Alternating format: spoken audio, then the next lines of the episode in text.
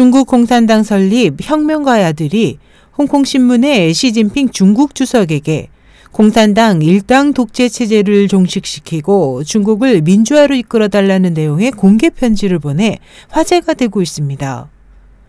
미국에 거주하고 있는 일흔한 살의 러웨이 씨는 지난 삼 일자 빈과일보에 실린 편지에서 정말 부패가 사라지기를 원한다면 유일한 길은 서서히 질서정연하게 민주주의를 도입하는 것이라며 중국이 신뢰, 도덕, 환경, 경제, 금융, 교육, 의료, 천연자원 등에서 위기에 처한 주요 원인은 중국 공산당 일당 독재 때문이라고 말했습니다.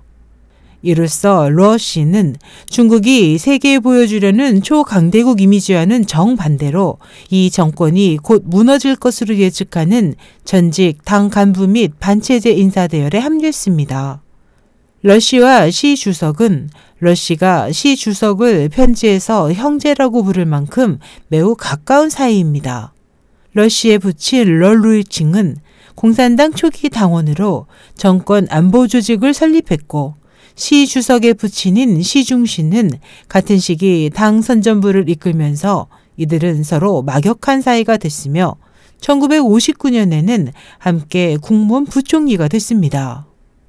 그들의 아내 역시 인민대회당에서 열린 공연에 자주 함께 관람했고 러루이칭의 사망 후에도 서로 왕래했으며 보시라이 전 충칭시 서기에 붙인 보이보가 조작한 시중신의 가택연금 후에도 연락을 끊지 않았습니다.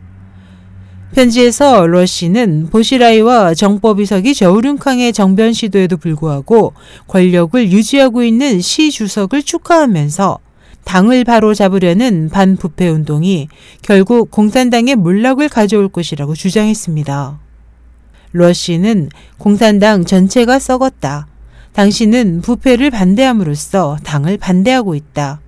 상무위원들 중 한 명은 당신을 지지하고 한 명은 중립적이며 나머지 네 명은 당신의 몰락을 기다리고 있다고 경고했습니다. 중국을 괴롭히고 정권 몰락을 가속시키는 산적한 문제들을 해결하기 위해서 러시는 시 주석이 언론 자유와 새 정당 설립을 허용하고 민주선거를 실시하며 재판 독립을 확립하고 군에 대한 통제권을 당에서 국가로 넘겨야 한다고 주장했습니다. 러시는 또 유엔에서 당신은 평화, 발전, 평등, 정의, 민주, 자유가 모든 인류의 공통가치라고 말했다. 말과 행동이 달라서는 안 된다.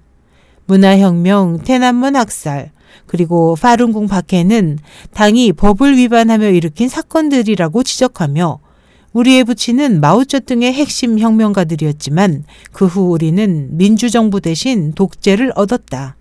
그것이 마오와 미국의 조지 워싱턴과의 차이라며 비슷한 배경에서 자란 형제인 우리는 은밀하게 이야기할 수 있을 것이라고 생각했지만 독재 때문에 소통할 채널이 없어 이렇게 크게 외칠 수밖에 없다고 덧붙였습니다.